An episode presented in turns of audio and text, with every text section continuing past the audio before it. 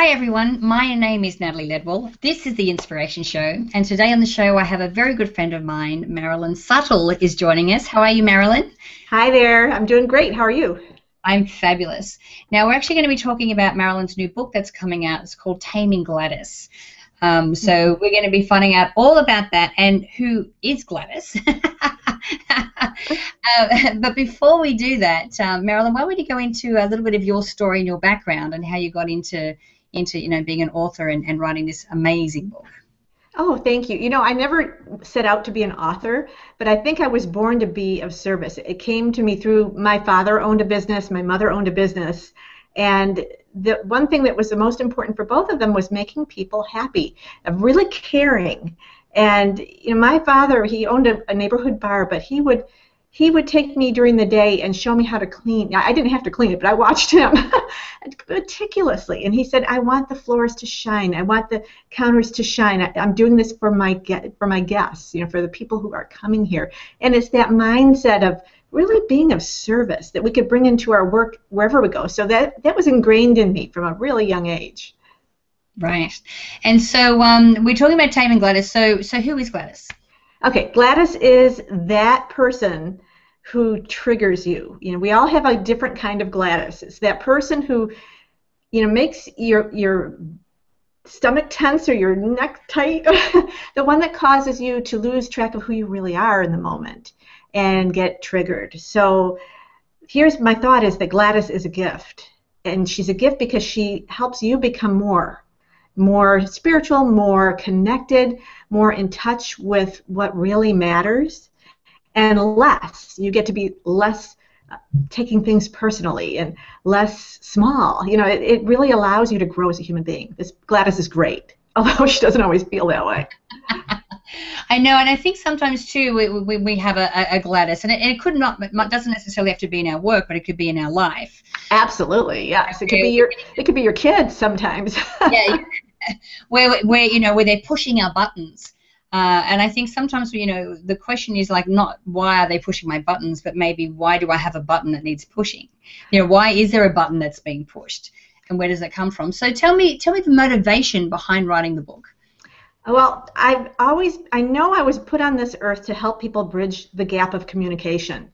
At a very young age, um, I was given a term paper to do, and I learned about um, chimpanzees who learn sign language. And I was fascinated that you could actually connect with another species. There, where there was no communication, there became communication. And I was in fifth grade, and from that point on, that was my passion. And I, I went, I didn't go into the right profession with my passion, so I did a detour into the corporate world for a while um, in, in an area that was very technical. But thank goodness I did. You know, the, the universe does conspire for our highest good because had I not gone, climbed up the wrong ladder to get to the top, I wouldn't have learned what life is like for corporate people behind desks, sitting in cubicles, and the stress that comes with it, with the coworker interactions, with the stress of wanting to do something else with your life or not knowing how to get your message across. So, because I was in that world for so long, when I finally had this like moment of realization, like, oh, I have to start all over again, um, it really did give me beautiful information and, and experiences to draw on. So that's right. how the book was kind of started from um, what might seem like a mistake, but there are no mistakes. There are never a mistake, and mm-hmm. everything that happens, like you said, is always for our highest good, yes. um, and always seems to be a stepping stone to where we're going next. I believe so. Yeah. So, so tell me about some of the the Gladyses that that you address in the book. Okay, so um, because there are so many Gladyses, our first book, which was uh, published by AMACOM back in 2009, was called "Who's Your Gladys," and we had 10 companies and 10 different Gladyses. And the first one, though, she was just so tough. You know, she was, she worked, uh, she was a senior citizen. This particular one, Gladys could be a man or a woman, young, young or old, but this one just was had that ability to make you feel so small and to complain so viciously that you just want to run or, or, or fight, you know, or what do they say? Your mind goes into fight, flight, or freeze. Uh, but because you know we we talked to Singapore Airlines, Paul Reed Smith Guitars, Jack Canfield's companies, all kinds, ten different amazing companies, and what they all had in common was this ability to see the best in Gladys, to meet her where she is, to take her where you want to go, and so the the big aha that I got from all the interviews was that Gladys can become your biggest, most vocal advocate because she's emotionally invested in you. She has a high, high emotions equals connection, and when emotions do, when there's high disconnection, there's the possibility of high connection. Yeah, absolutely. I know there, there a couple of times, you know, and I, I don't get to, you know, we have a support team now, so I don't get to see a lot of the emails that are coming through. But I remember in the beginning when, you know, there was just the three of us and we was, you know, had to do everything ourselves. Mm-hmm. Um, that often, and not that it happened that often, but when I did have like a really, you know, scathing email coming in, someone who was really upset, um, you know, I would always re- reply with kindness. Um, and you know what? 99% of the time, the next email that would come from that person would be an apology. Because mm. most of the time, what I found is that they were in just a moment in their life, a moment in time where they were hurting. It had nothing to do with me, or had nothing to do with my movies, um, but they. This is how they were able to release and lash out. Um, you know, unaware of what, what effect that would have on somebody else. But when I think when you respond in kindness that way, and it could it doesn't it could be anyone in your life, like we were saying before, it doesn't necessarily have to be business. That it completely changes the response from the other person, don't you think?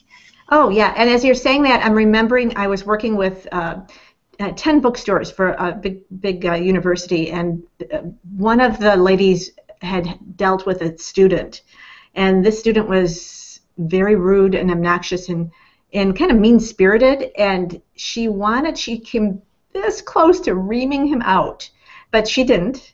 She, because she had this belief that everything is happening for me. I don't know why this is happening for me this way, but what is this for? I'm just going to, who am I choosing to be? So she said she was even kinder to this young boy. Two weeks later, he committed suicide. And mm. what she said is, maybe I was the last person who gave him a kindness before he left. Who knows? But thank goodness that I gave him a kindness. I can live with that. You know, so, so it's powerful how, you know, they say, before you speak, ask yourself, is it truthful? Is it youth, useful? Is it kind? And is it unifying? And if you hit those four, you're saying the right thing. Yeah, absolutely. I know for me, I always had to take a breath. Yes, because you have to feel what you feel. If you deny yeah. the feeling, it's going to come out with your eyes are going to twitch. You're going to say something sideways that's mean. and I think, but I think the breath is like that moment of like, don't react. It gives me the chance to to take a moment to to choose how I'm going to respond. Yes, and when you're doing that, when you're choosing how you respond, that's so brilliant, Natalie. It, you're also self-soothing Hmm. Because you, you can't expect somebody else to take care of your emotional needs. That's your job. And because, especially if you're working in a situation where you're dealing with a boss or a customer, you have to deal with their emotional needs sometimes. So it, it takes that extra bit of self care, that self soothing. And that breath just fills you and rejuvenates you with energy. So um, what you notice is stressed out people tend to breathe really small, really tight they're not allowing that universal breath to take over and allow you to separate yourself from the situation and see it in a new way. Absolutely. And uh, most of us, when we're stressed, we hold our breath. Yes, exactly. It's like we we were frozen in a moment of um, panic, or that animal part of our brain, that reptilian part that just is in threat mode. And it's so interesting how the brain works. when you're in threat mode, it actually reduces your ability to reason. So one of the things you could do, and the reason why they say to count to 10 is because you're reactivating your rational side. And mm-hmm. so you breathe and count allows you to shift back in out of the stress mode and into the rational mode. Yeah. So, out of the interviews that you did for this particular book, is there anything that sort of stood out for you that, that really made an impression on you?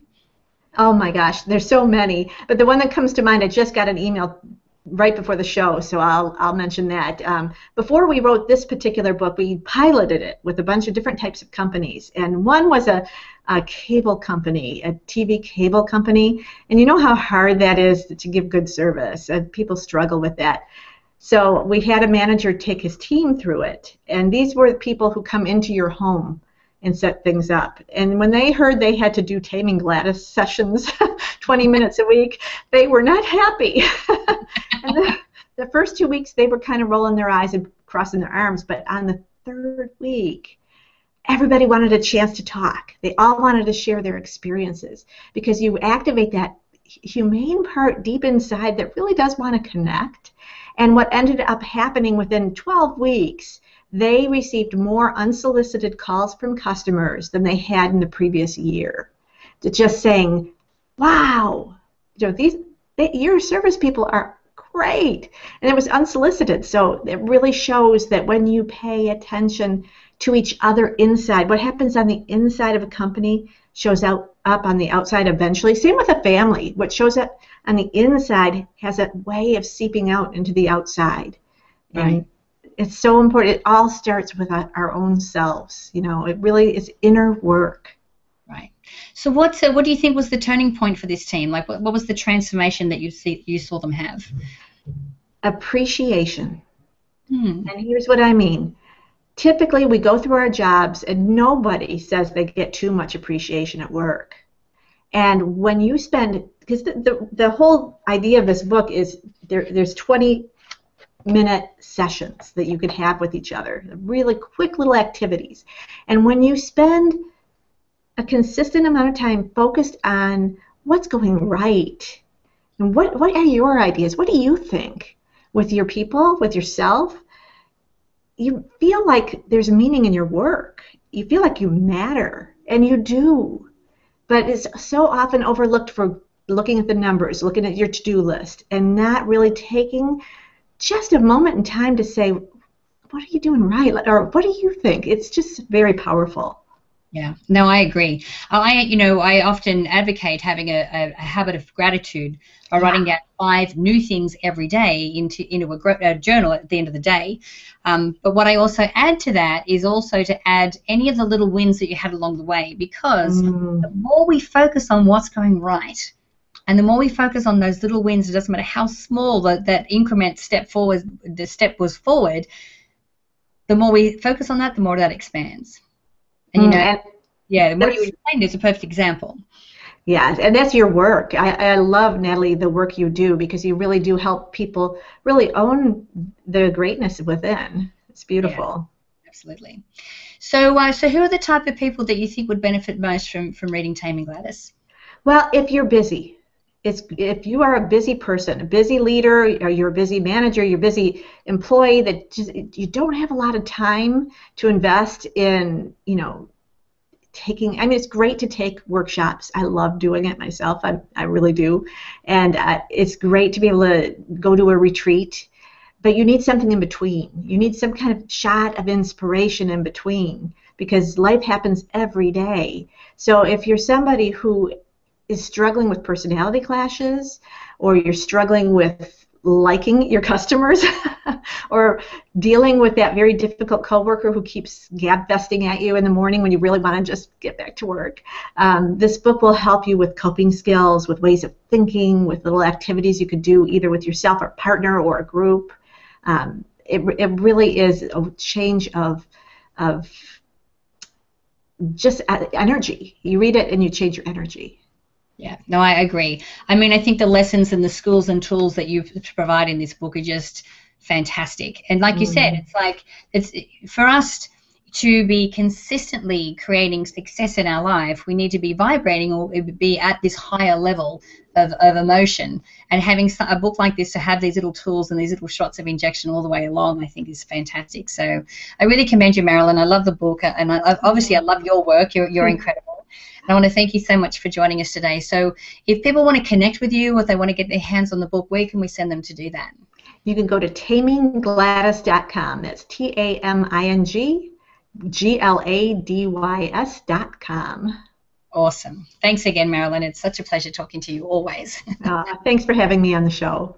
Awesome. So, guys, now I encourage you to share this video, and you can do that by clicking the Facebook and the Twitter share buttons on this page. Uh, and remember, if you're watching this online, just click the banner to the side. Or if you're watching it on the app, click the banner underneath this video to go straight through to Marilyn's website. And make sure that you leave your email if you haven't done so already so we can send you the Manifesting with the Masters video e-course. So until next time, remember to live large, choose courageously, and love without limits. We'll see you soon.